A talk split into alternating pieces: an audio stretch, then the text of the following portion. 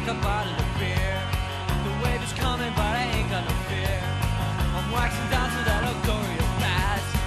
Waxing down because it's really a. I'm because I don't like the face. I'm out because I hate. A rats running.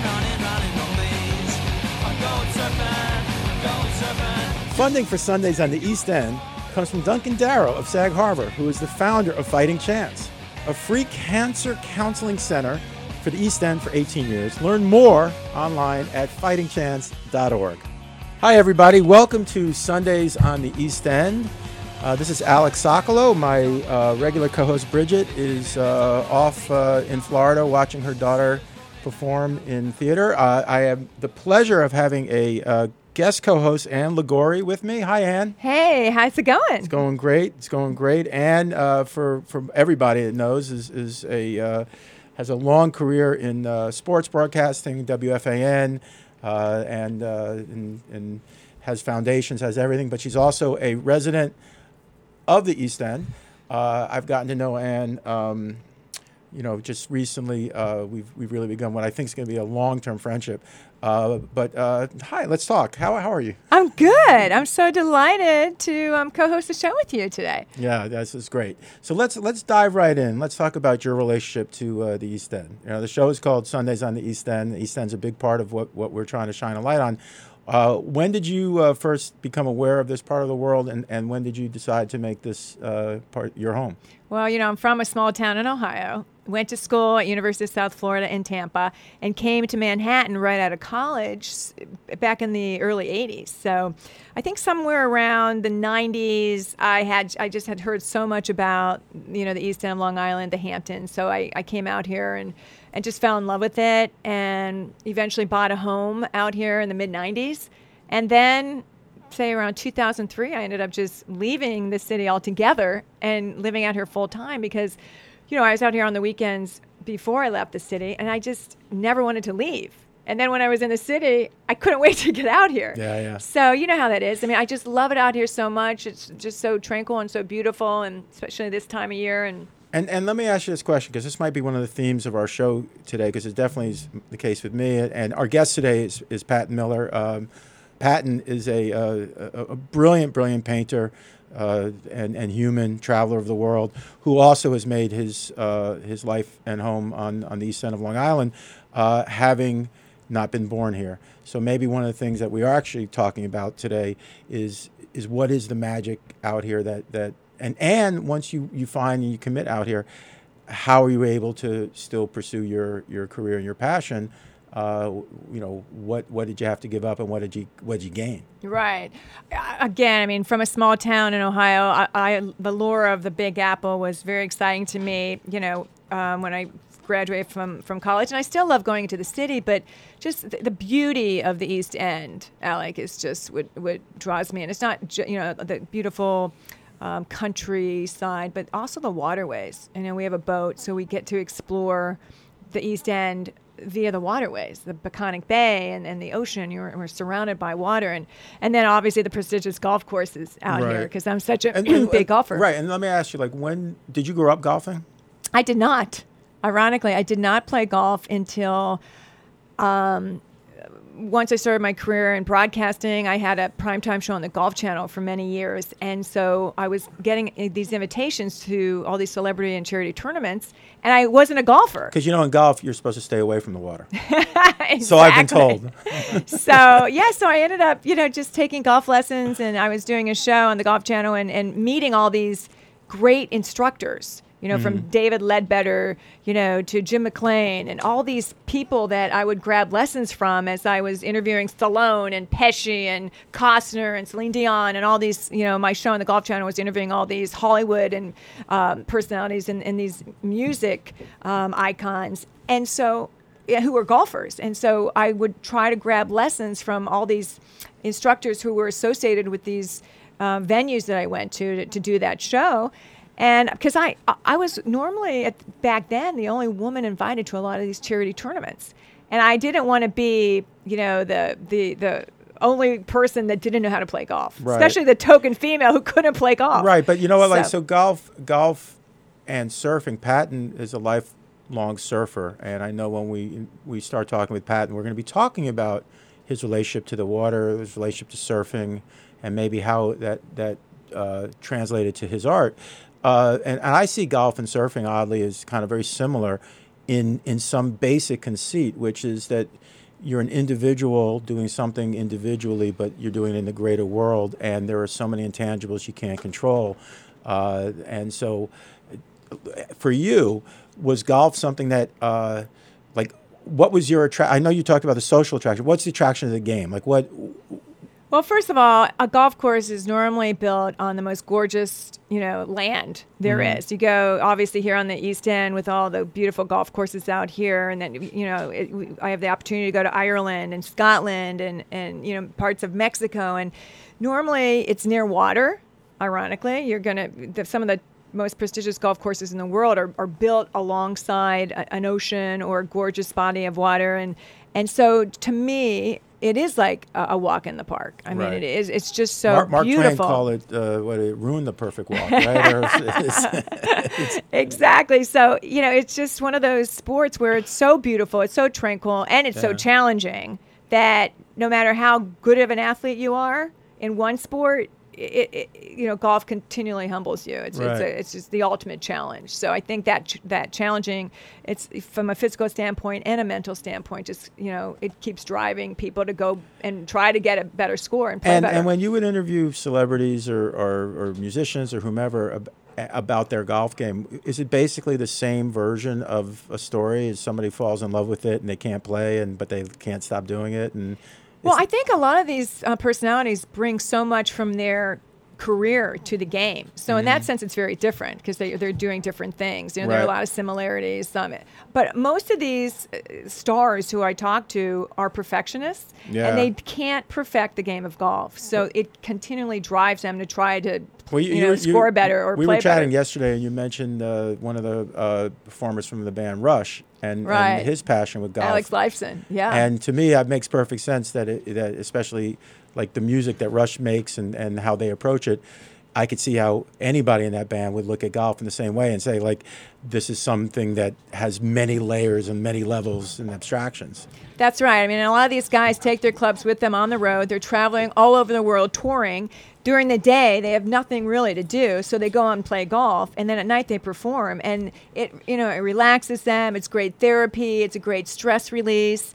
Uh, depending on you know h- how you play, of course, and how you approach the game. In your case, since you're you say you're not as competitive as some other people, you, I- you enjoy the journey and the I, process. if my if the number of balls I lose is is like under a dozen, then you've had a great day. I've had a great round. I like that. I've had a great round. See, more amateur golfers should be like you. Because then they wouldn't get so mad at themselves and just like destroy themselves and so you know get so Yeah. frustrated because it's really the process and the journey that they should enjoy because golf is such a difficult sport that you can't beat yourself up or you won't enjoy it. You have to play what Nancy Lopez calls happy golf. There you go. I like that. So let's let's let's talk a little bit about the art of the interview. So you've spent your entire career interviewing people. Uh, do you have a philosophy of how you approach an interview? Well, I think the art of an interview really depends on the research that you you know put into it and how conversational it is and and listening. The key to a good interview is really listening. How many people who are behind the microphones, you know, talking to somebody really don't listen to their guests. They they want to dominate the conversation or or they want to interrupt. I really think that you know you go into an interview with an outline of of research that you've done and things that you really want to cover, but then the interview takes on its own art form, you know, based on you know listening to the person and reacting to the person's conversation. And I think the the best material of an interview comes when you let your guest kind of take a little breath and that meanwhile that person is kind of rearranging his his or her thoughts and then sometimes the most revealing things come when you give the person a lot of time to talk because you know like me you don't come out and say things right away and the more you talk the more you realize oh my god i just shared something with you know the interviewer that i never dreamed i'd share Right. So so you but you bring then because I'm big into framework and the idea that we actually live our entire lives with framework. Some we that is obvious, some that isn't. But that uh, I'm I'm a real uh, proponent of that. So I would think that like going into an interview, you have a certain framework. You know certain things not to begin with, but you also kind of know where you want to kind of go. But I think what you're also talking is is then the journey. You, you allow that to be a little bit uh, more um, of a conversation. Yeah, free flowing. Yeah. Absolutely. You you kind of listen to what the other person's saying, and then you know the the interview can take on many directions and many forms based on what the person's saying. Oh, that's cool. All right, because you know I know we're going to be talking with Paton Miller, uh, who's a painter and a surfer uh, and a, a longtime resident of of um, Southampton, um, although originally from the West Coast uh, and um, Hawaii. Um, and I'm saying it because we're going to have it. We're going to be interviewing somebody who I know when I've spent time with, with, with Paton, what I love the most is how digressive the conversation is and how it does kind of dance around. Um, so it'll be interesting to see how, how we accomplish that. Um, we are uh, Sundays on the East End at 88.3 WPPB. You can listen to us also at 88.3WPPB.org. I'm Alex Sokolow, And I'm Anne Liguori. and so welcome, and we'll take a little break. Is there someone in your life you'd like to honor? Family member, friend, an unsung hero? Nominate them for a Merci Bouquet delivered free from Sag Harbor Florist. Send name and contact information to Bonnie at 883WPPB.org and listen Friday mornings on the Media Mavens on WPPB. Merci Bouquet, giving thanks to our community.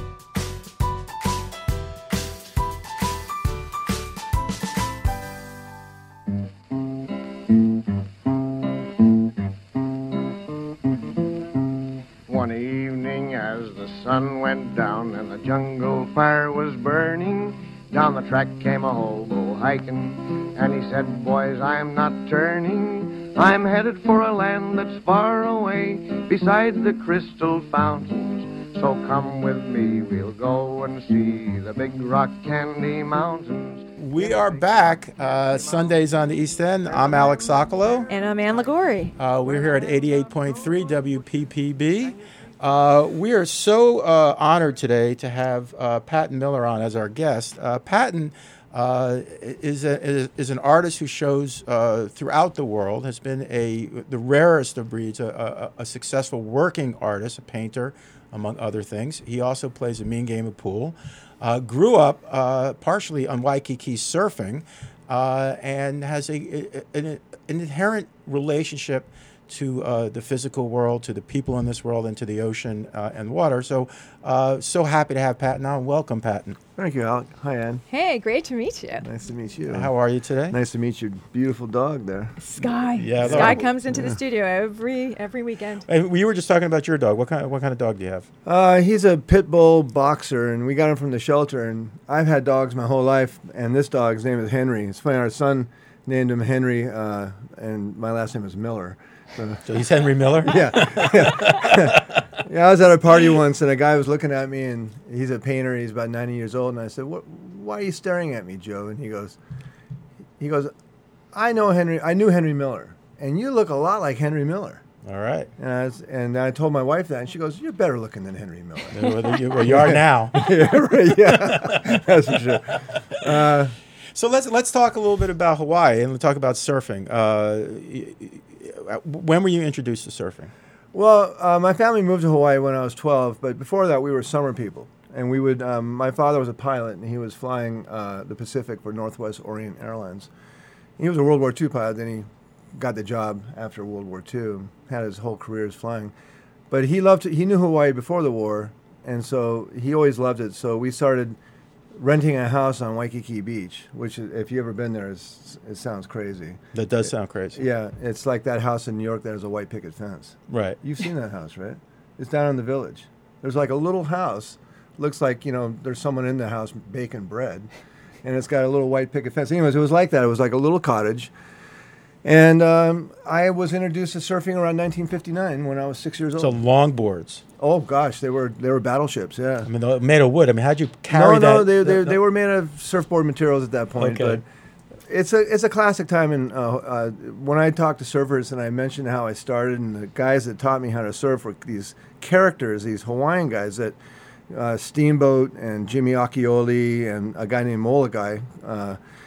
And Steamboat became a professional wrestler. I mean, this is you know these are these Right. are these are just men trying to make a few extra bucks, but they take you know they take people out for lessons and and you'd be out there and you'd look over and there'd be an outrigger canoe full of people from Ohio, you know, with a Yay. bathing. Yeah, go go Sooners. Is that? No, Go- uh, go Buckeyes. Buckeyes. What do I know? Anyways, they'd be Talking wearing Oklahoma Sooners. they'd be wearing the uh, the what do you call the bathing caps. Okay. Right. You know, with the flowers on them there, and you take off on a wave. And Waikiki is a classic place to learn how to surf because the waves, unlike any other place in the world, the waves will break for 200 yards and not really change their height.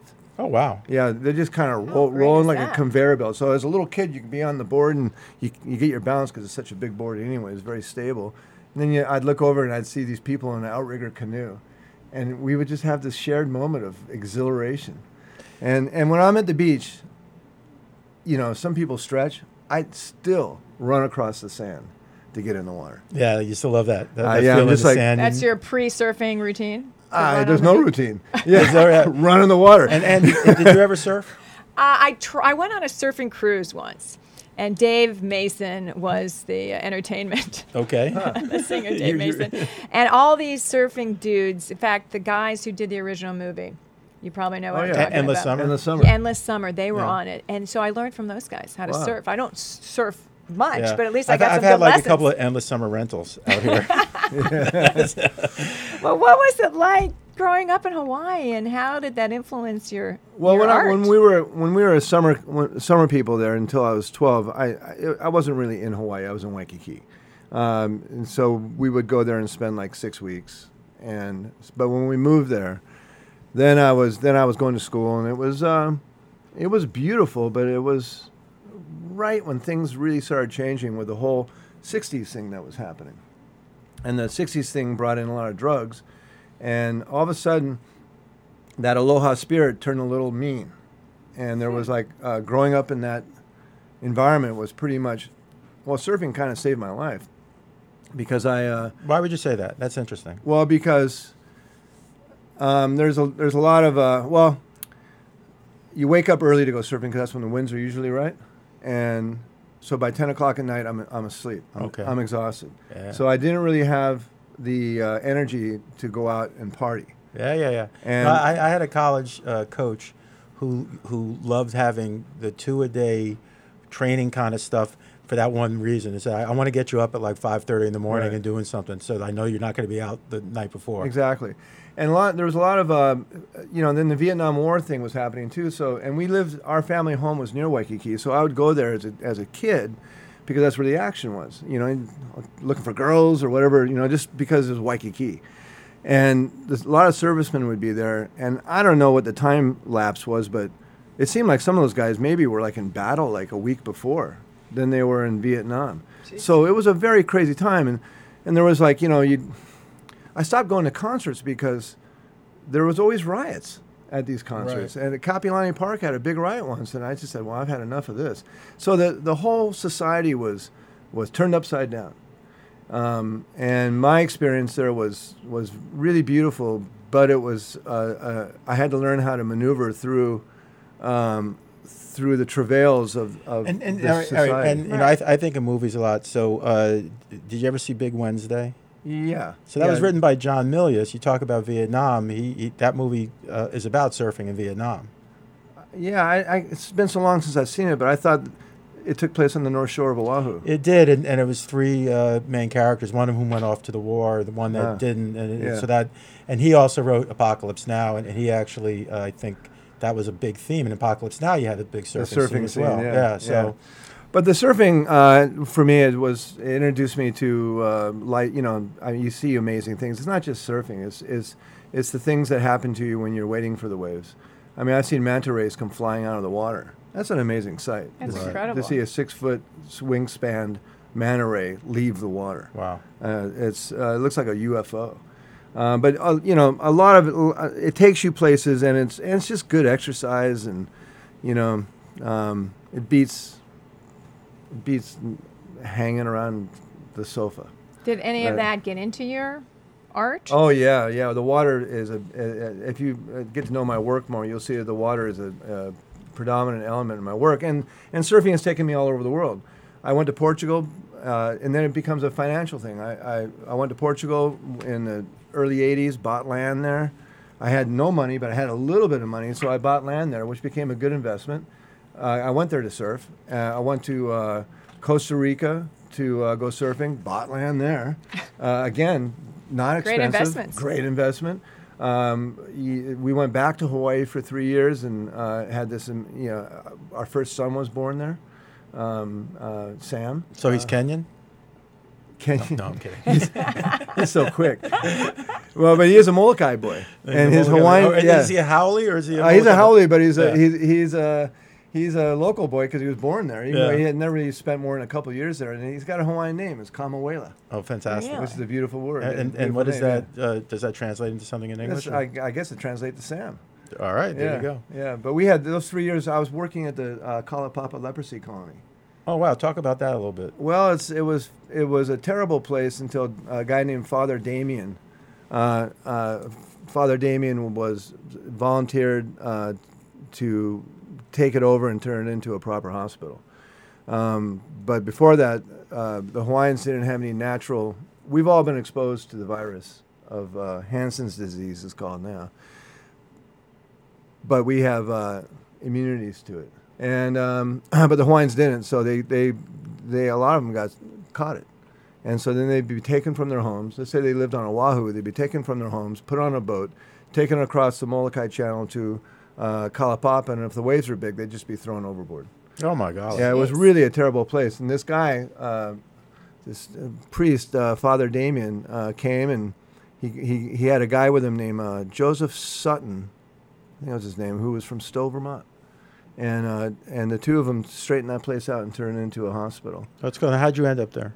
Well, we were living on Molokai, and you can see the you can see the uh, peninsula from the cliffs above it, but you can't really explore it. And so I was curious about the place, and so I called the state up and uh, volunteered my services as an art instructor. And they told me to uh, contact the doctor in charge, and he sounded very dignified, and he goes, "Well, yes, come on down and um, bring a case of beer." I want a job interview like that. yeah. So I went down there, and I, I worked there on weekends for uh, two years.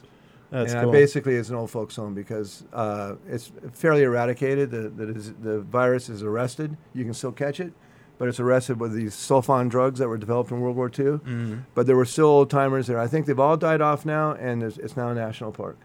But I was asked by the matriarch. I think she expected me to be some sort of do-gooder. You know, Okay. you know, you hate do-gooders. You know. Yeah. And and she said, "Why are you down here?" And I- I said, "Well, I'm really interested in the geography," which was the truth. Okay. And she said, "That's a good reason." All right. So well, I- that's I Good passed, answer. I passed muster. and and uh, and, and so you're growing up as a kid. You're surfing. When when did you start finding that fire for for your painting and for art? well, when I was when I was like in uh, elementary school in Seattle, I uh, I was the kid that drew, and I remember once I took a drawing of a Tyrannosaurus Rex to class, and no one believed I drew it, and they said, "Well, do it again."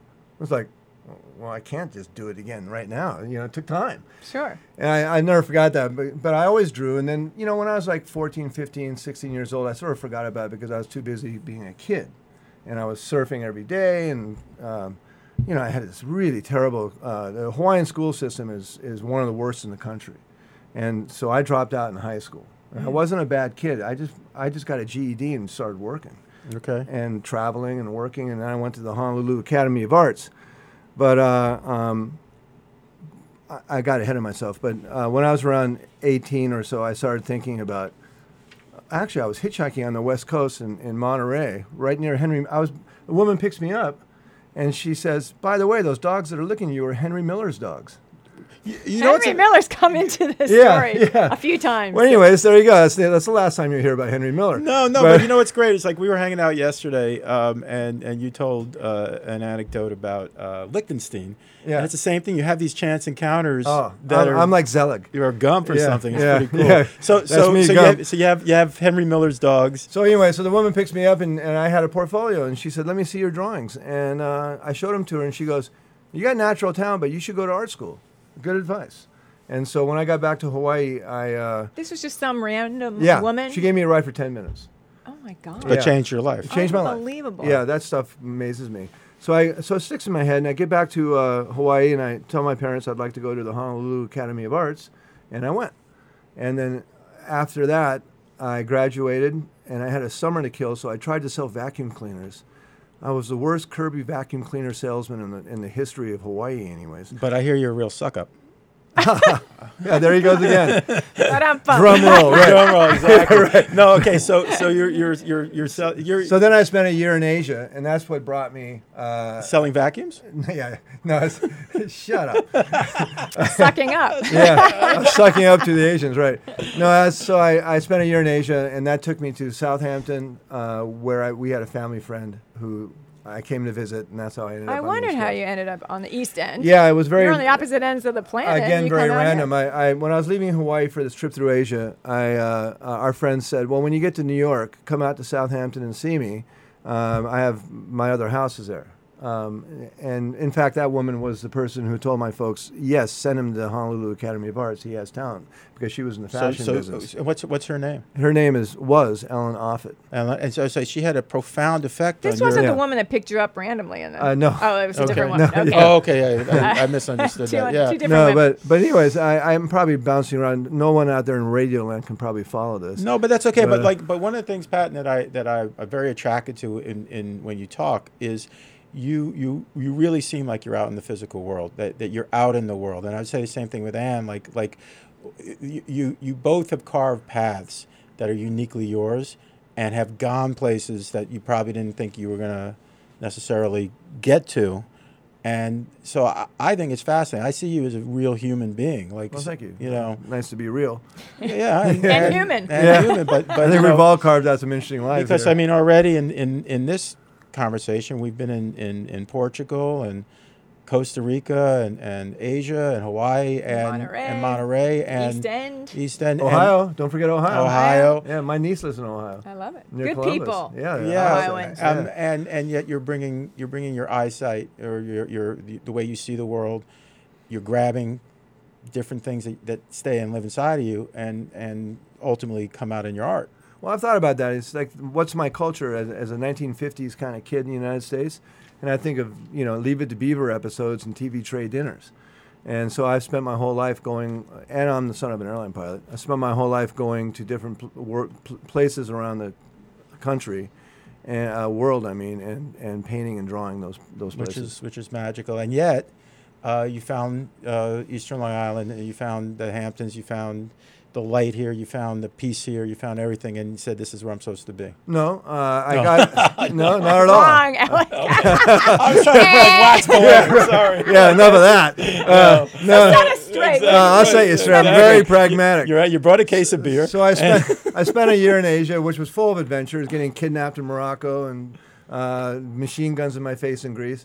And but uh, after a year, I finally arrive in New York, and I come out to Southampton to see this uh, friend of mine, Ellen Offit, and she says, "Thank God you're here." This is before cell phones, of course. She goes, I, "I had no idea when you were coming, and I have to go on a business trip. Will you take care of Jose and Lolita?" And I said, "Sure. I'm pretty tired of traveling." Those, those were her chihuahuas. okay. So my whole life really hinged on those chihuahuas because she said, "Oh, and by the way, go visit the college." So I went up to Southampton College, and I went to the art department because I was drawing and painting on that trip. Okay. And I and and I started talking to Don Kirka, who was the head of the uh, art department, and he goes, he goes, "Well, bring back those drawings. I want to see them." So I did the next day, and he goes, "You want to go to school here?" Wow. And I said, "Well, I've got forty dollars. I had enough money to get back to Hawaii because I had the ticket, and forty dollars was plenty to get me back to Hawaii because I had the airplane ticket." And he goes, "No, no, no. I mean, uh, compete for a scholarship." So like three weeks later, they had a scholarship competition, and I had drawings from, you know, the, from the Himalayas Right. and and I got the scholarship. Right. And that's why I stayed. Take that, like the kid that had the drawings from Ronkonkoma. yeah. Well, I remember one kid had one kid had like a album like a Santana album cover. Yeah, co- copy. He traced it. yeah, right. and you had this work from all over the world. How would you describe your style to our radio audience? Well, I have two. I have kind of two yin and yangs going here. I uh, when I travel, I do paint the people I meet and places I see. But when I'm in the studio, I sort of just dream things up. Um, it's and I like them both, but I don't want to do both all the time. Yeah, and you know what? When we come back from our break, I think that's a great uh, area to pick up on because that's uh, inspiration and, and, and what you dream up is great.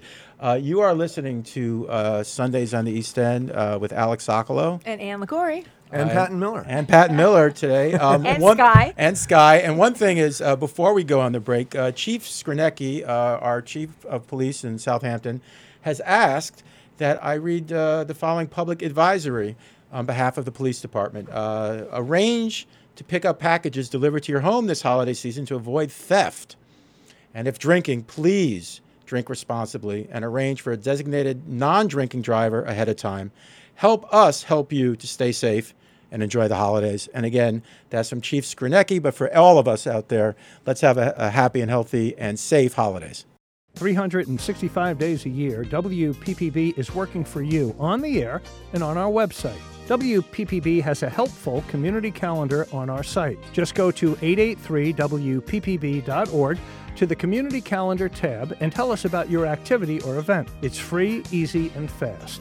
WPPB is the voice of the community 365 days a year, 7 days a week on the air and online. Spread the word about your community events. Go to 883wppb.org.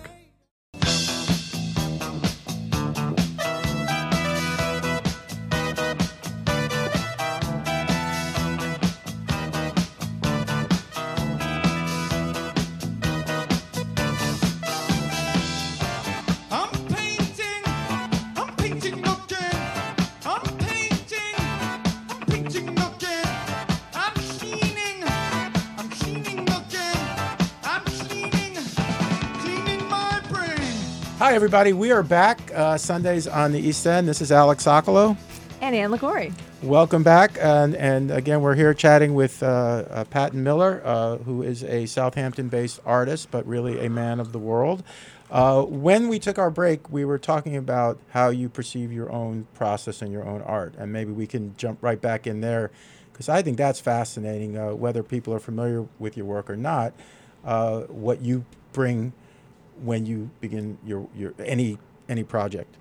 Well, as I was saying before, I, I, the yin and yang is uh, the work I see around me and the work I, that comes from the interior collective consciousness. But uh, this this place we have in Costa Rica is is a mountain valley about four miles from the ocean, and uh, it's called Pueblo Nuevo. And we bought this place around 22 years ago, and no one knew us. My Spanish wasn't very good then, and we um, I just started painting everybody. And um, the woman across the way was a fair, you know, an Indian woman. And had this, you know, they have these beautiful features, and also the people have more time.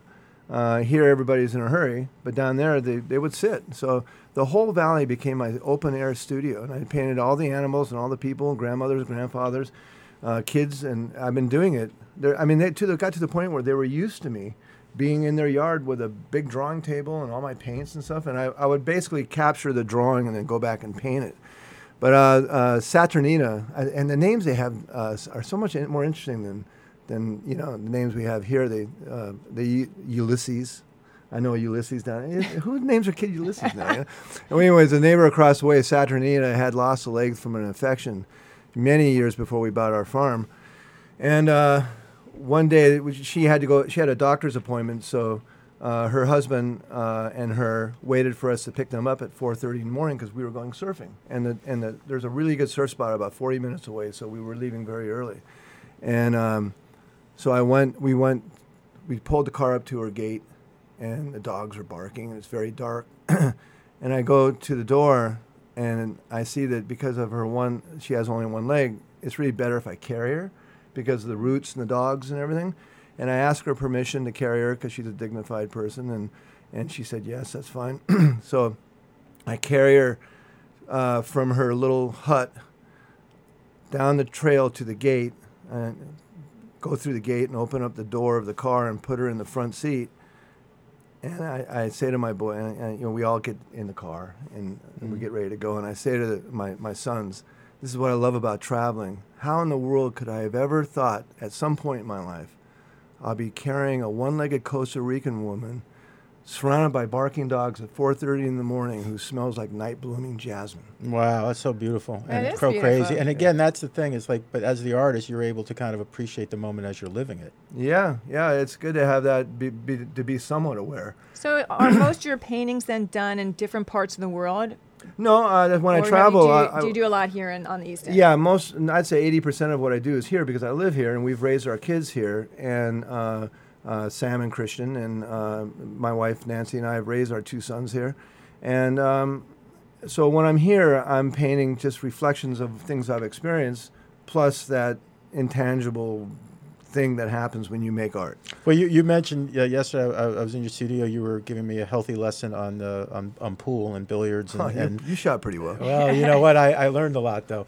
Uh, but but you you you you showed me a, a canvas you just started working on, and, and you said that when Nancy came in, she what she said something that She said uh, they're all here. they're all here, all, all, All the, the characters, you like to draw. I think that's cool. So they stay alive in your head. Well, yeah, some of them I can tell you exactly where they came from, and some I can't. There's I, I often um, like our our second date. Nancy and I got together around 1987, and our second date in 1988.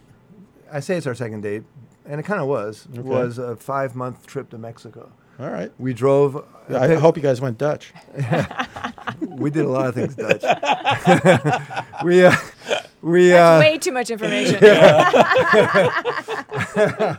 uh, anyways, we uh, we drove there from here in a pickup truck with a camper in the back and a dog about this size, Yeah. surfboards, art supplies, and we ended up living in Michoacan, which is on the west coast. Wow. It's, now it's kind of dangerous. Now it's a kind of a drug war place, but uh, back then it was really uh, amazing. I mean, it was the L- Caleta de Campos, this little town next to where we were surfing. One day we're there, and all of a sudden, a couple trucks pull up, and all these people start erecting something, and it's it's they erect a movie theater out of tent, out of canvas, um, and they w- turns out that they were gypsies. They Wow. were, looked like e- Eastern European gypsies, Right. and they created a movie theater, sold tickets, showed movies for two days, and then moved to the next town. Wow. I love that kind of Wow. stuff. That again, that's that's, that's That stuff shows you up know, you know, work. like it- just in our conversation right now, one of the things that really jumps out is this phrase of like that's popping in my head is you learn by doing, and you talk about surfing and how you learn that. You talk about how I didn't know how to speak Spanish that well, and then you learn that. And art is the same thing. Is that is that you you, you learn by doing, and so I think that in the in the course of one's life and career, uh, nobody really starts off good. You start off with the potential of something, Right. And then it's pure passion. Well, a lot of it is hard work. Um, you know, you have to have talent, but you also have to show up. Yeah. And um, I work all the time. I, you know, I, I started working in construction in Hawaii, and I loved it. I loved working with men. I liked making money.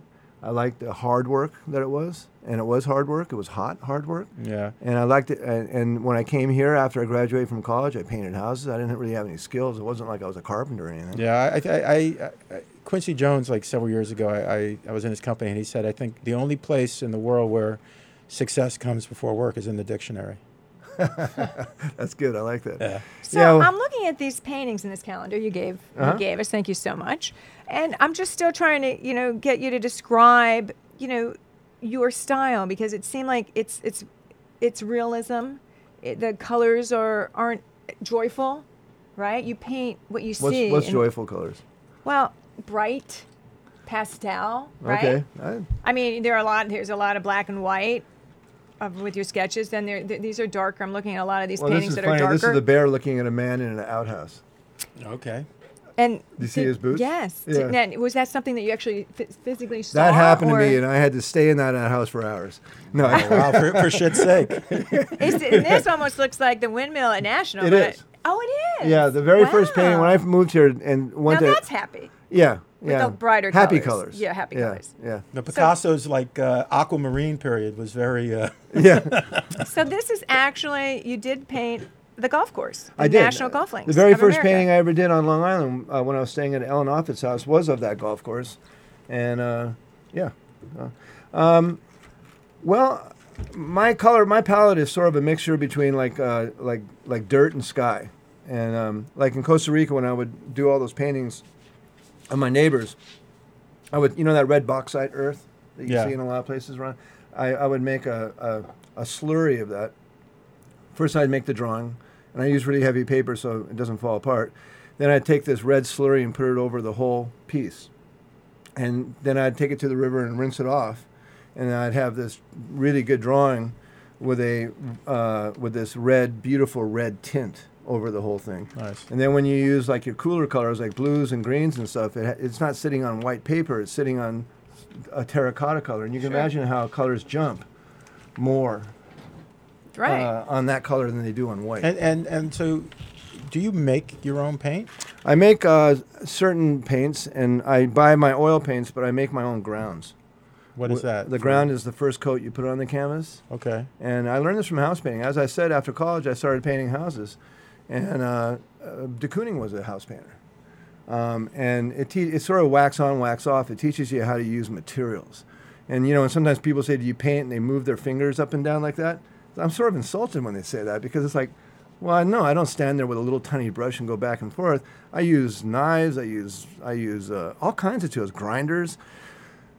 So the work has a physicality to it.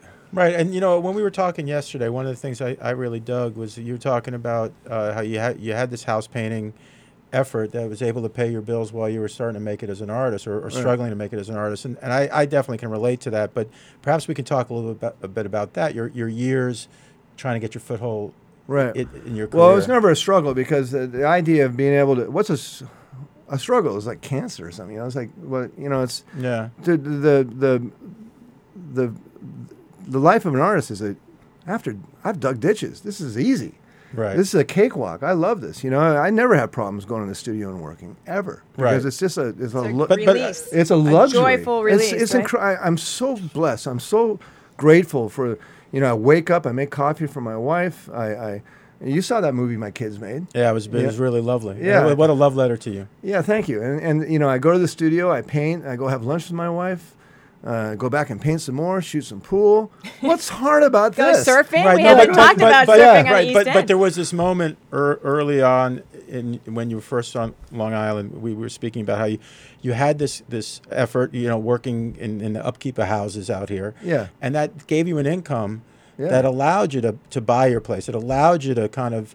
Well, when you show up with forty dollars in your pocket, you better get moving. But that's, that's I think that's important though, because Yeah. again, that goes to you know the the the work that that one does.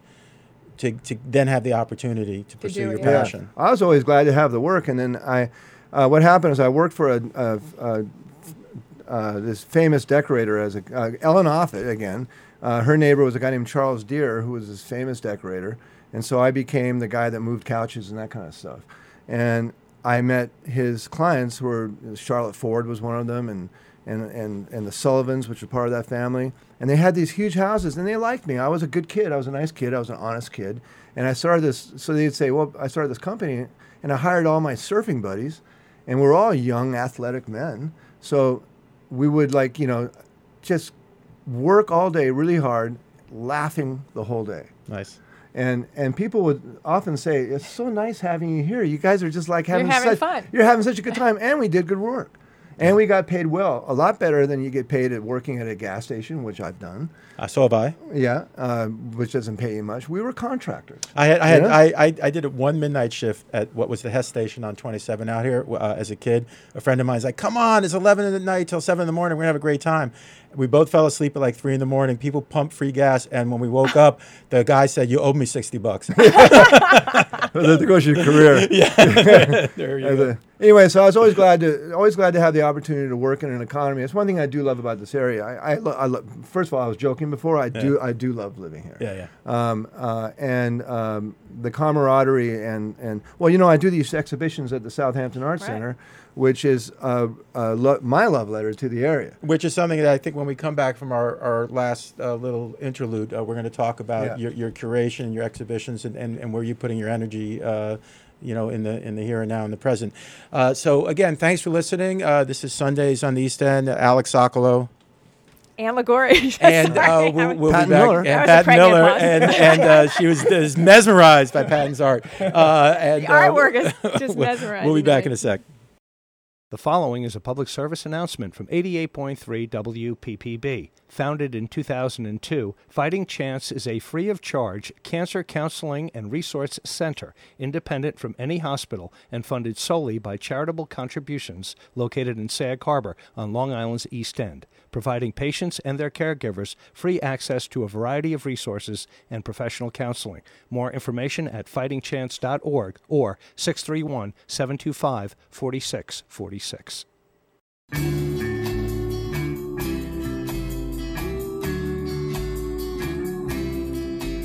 We are back Sundays on the East End. This is Alex Sokolow. And Ann Liguori. And uh, we have Paton Miller here in the studio. Uh, Paton, just before we uh, had our last interlude, uh, you talked about some of the uh, curation that you do at the Southampton Arts Center. Maybe we can talk about that a little bit. Well, about five years ago, uh, six no six years ago, I was asked to a think tank at uh, um, David Bonet's house, who's on First Neck Lane here. It's, it's where um, uh, the vice president used to stay.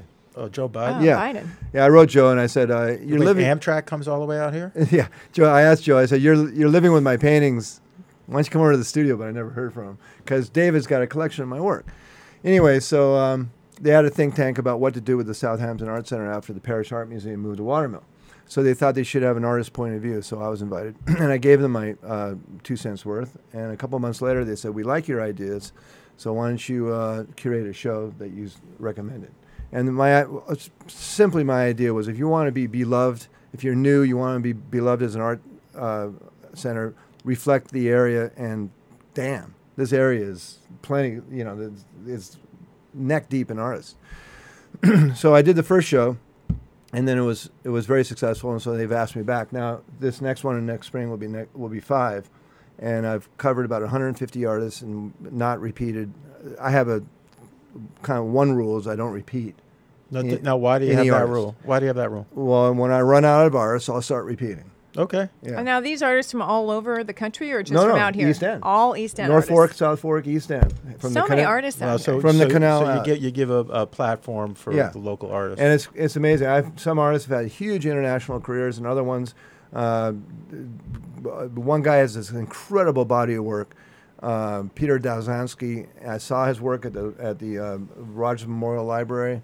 He's, as far as I know, he's not shown anywhere, and his work is incredible. okay. Uh, it's and that's like the James Ensor story. I don't know if you're familiar with his story, but he was completely unknown, and now he's a major artist. He's he's been dead for 60, 70 years, but that happens in the art world. That helps when you're di- when you die, you become major. Well, it does help. And So do you It's seek the? Do you, I know, I Yeah, know. Like right. when and and it, like one of the, like the the life goals is to stay alive, right? So yeah, you know, it's, yeah, it's uh, who wants to be dead. So do you pursue these artists, or do they come to you wanting Oh to no, be it all part of the happens show? in a very organic kind of way. Um, you know, um, it's hard to understand how it happens. I, I do get uh, people reach out to me, but it, it happens more happenstance, um, like a lot of things in life. But Right. uh, well, one of the first two or three shows, I knew everybody because I've been out here for so long. So I was I was literally inviting my friends, okay. and and now it's been more of a voyage of discovery for me. Um, I uh, this um, woman named um, uh, Arden Scott in in uh, in Greenport. She's she's she's north of eighty, and she's had a long long career. I had never heard of her. My my bad, but her work is incredible, and she's going to have a whole bunch of her work in this Isn't show. that great? That's great. Good Yeah. for Oh, that's you brilliant. for So finding this woman. Isn't that great? Well, no, I didn't find. I mean, she's been well known for a long time. It's just it was new to me. Right. right. Um, And and so so when you say 150 artists, is that a year or is that no, no, the five? uh, we usually about thirty artists. okay. You know, it, I think it's going to be 150 with this show. Um, Um, and, but never repeated. not yet, not yet. And had you curated before? Had you ever done a show? I like had that? done a few shows. I did a show. You know, Pumpkin Town. You know that Yeah. on the way out to the uh, watermill. Yeah, yeah. Well, you know, on the other side of the street from Pumpkin Town are those big barns. yes. Hank Kraszewski's farm. Uh, if I pronounce, sorry, Hank, if I mispronounce your name. But uh, um, I have a friend of mine named uh, uh, An- Andrew Hurley who knows, who grew up with Hank, and we together curated a show in that barn. I mean, that barn's so big. When you put a potato truck, it looks like a Tonka toy. Yeah. Uh, and we had a thousand people came. So I, I had, a, and I curated some other smaller shows. Mm-hmm. Uh, but these uh, exhibitions with Amy Kirwin at, and Tom Dunn at the Southampton Arts Center have been my biggest uh, endeavors, and it's a joy for me That's to do awesome. it. Yeah. No. And oh, good. Oh, I was gonna. I'm gonna shift over back to surfing, of course, because I'm Okay. a sports Please. person. But so obviously you surfed in in uh, on way out in Hawaii, and now you're on the East End. So is it a, still a big part of your life, surfing out here on the East End? Yeah, I surf. I, I, I had a um, surfers get injured, like other athletes, and I had a herniated disc in my neck, which made it hard for me to arch my back. Uh, and when you're surfing, when you're on prone on a surfboard, a big part of it, almost 95% of surfing is paddling, and you have to arch, you have to tilt your head back and arch to, to paddle. My left arm was going numb because of the herniated disc. This is one thing where I'm glad I never got surgery. The body got better. I, I got better, but in the mi- in, three years ago, I started stand-up paddle surfing. Do you know what that is? sure. Um, and so I'm I have a board that's designed for catching waves, but I'm stand-up paddle. I, I'm standing up. So are you doing that on the ocean or on yeah. the bay? Oh no, the bay is is Too calm. It, no, it's just boring. Uh, I'm a surfer. But most paddle the bay? boards do I would, it I would hate bay. to be a scallop in your world, man. no, no, I, Too I, boring. I- but how about the waves here? They're nothing compared to what you had. They're better than you think. Uh, Really? Uh, yeah. And the nice thing about here is like, um, first of all, I'm 65 years old. I don't need to be surfing 15, 20 foot waves. Um, I, I still like, I, I, and I've always liked big waves. I'm a big guy. I love surfing big waves. But when I surf here, like, a, like down on the beaches here, there's no one around, and I'm surfing waves that are two or three feet overhead. So what's wrong with that? yeah. And I also I don't. I am the last guy in the world to hustle for waves. It's undignified. I, I, I won't do it. God forbid, don't hustle for waves. So are you surfing in the winter? Yeah. Well, yeah. So you don't mind the, the, the temperature? Well, it's like skiing. You know, I, I have the right I have the right wetsuit. I, I don't go out when it's zero degrees. You, you wear a 20. wet scoot suit when you ski? I wear a wet scoot. A scoot. Yeah. I'm going to scoot out of this conversation. I conversation. mean, would you would you surf today? I mean, 24 Uh, well, there was no waves today. Oh, okay. So, but uh, But when the it gets cold weather doesn't and then scare the you. ocean gets down to about 55 in the winter? no, it gets around 38, 40. okay. That's Yeah. cold. That is That's cold. very I've cold. surfed with ice. You know, I have chunks right. of ice floating around. You're tough. But uh, my ears are not as tough. My ears are shot. Okay.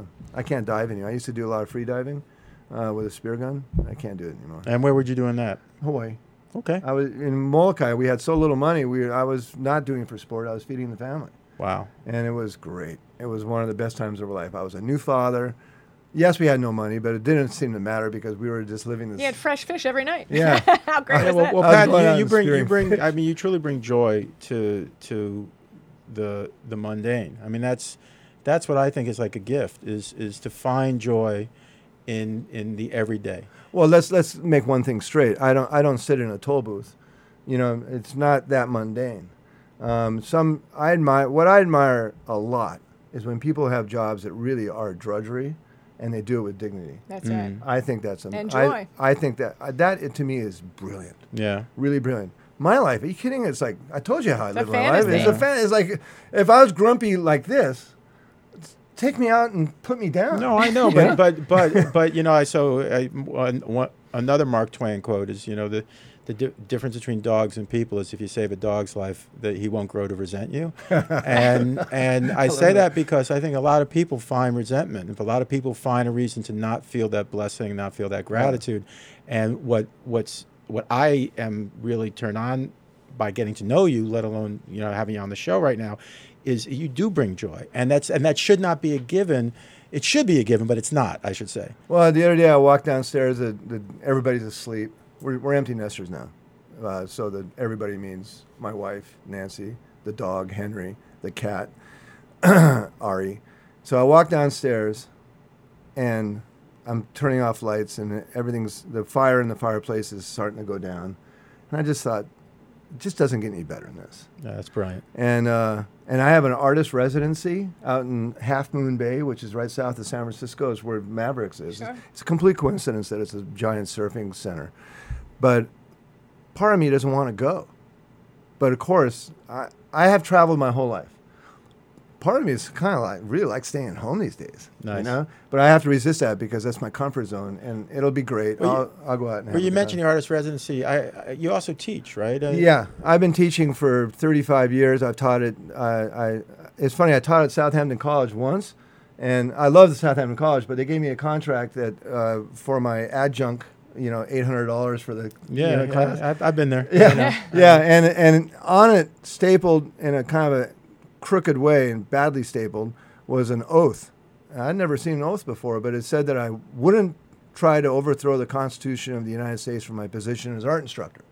I s- Oh, wow, I little, kid you little, not. little subversive So I went to- communism I went- wars going on. I went over to good old Don Kirka, Yeah. the head of the department and also the head of the uh, union, and I said, "You know, Don, it's funny because I was planning on overthrowing the Constitution of the United States from my position as adjunct art professor in this little school."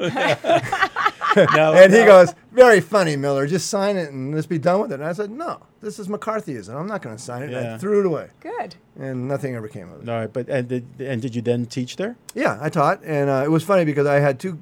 The class was divided in, into two: really serious art students wearing berets and having goatees, and a bunch of beat-up rugby players.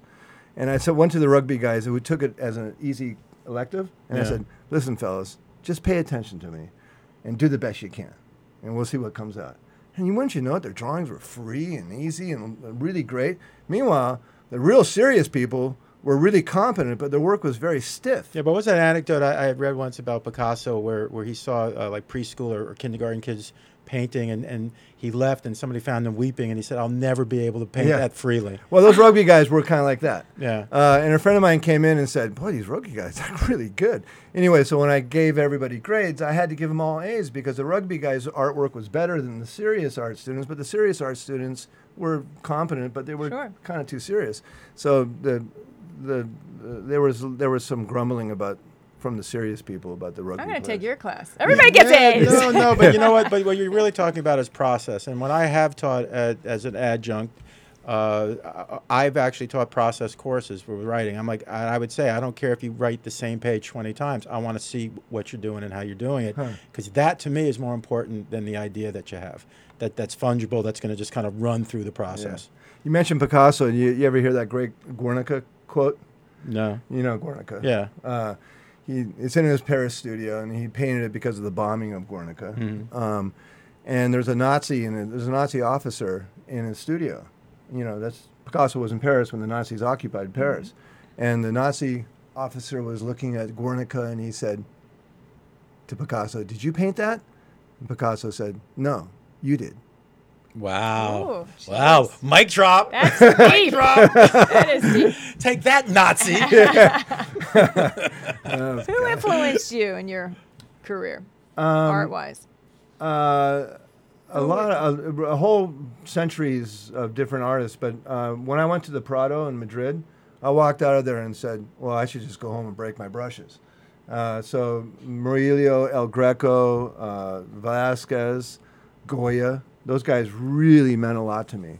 Um, uh, and then uh, early, uh, early uh, Renaissance frescoes. Uh, a lot of my work is uh, I sort of sand them down and make them look like they're really old because I love that history. nice. Yeah. That's cool. Very nice. You ever like throw coffee on them to age them? no, but I'll try that. Thank you. Thanks, Al. well, you know what? We got just uh, uh, another minute or two left. Um, so, just in, in wrapping up, I, I just want to say again, it's, it's one of the great pleasures uh, that I've had in, in co-hosting the show with, with Bridget, uh, my my old prime prom date. And the bar set really low with me.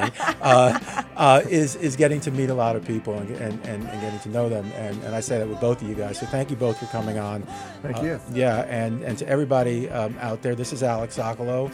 I'm Ann Liguori. Thank you so much for having me, Alec and Bridget. we miss you. We do but- miss you. Please come back, Bridget. I'm, I'm so not good at the like grown up stuff. Um, and uh, you're listening to Sundays on, on the East End. Everybody, please uh, be well and stay well.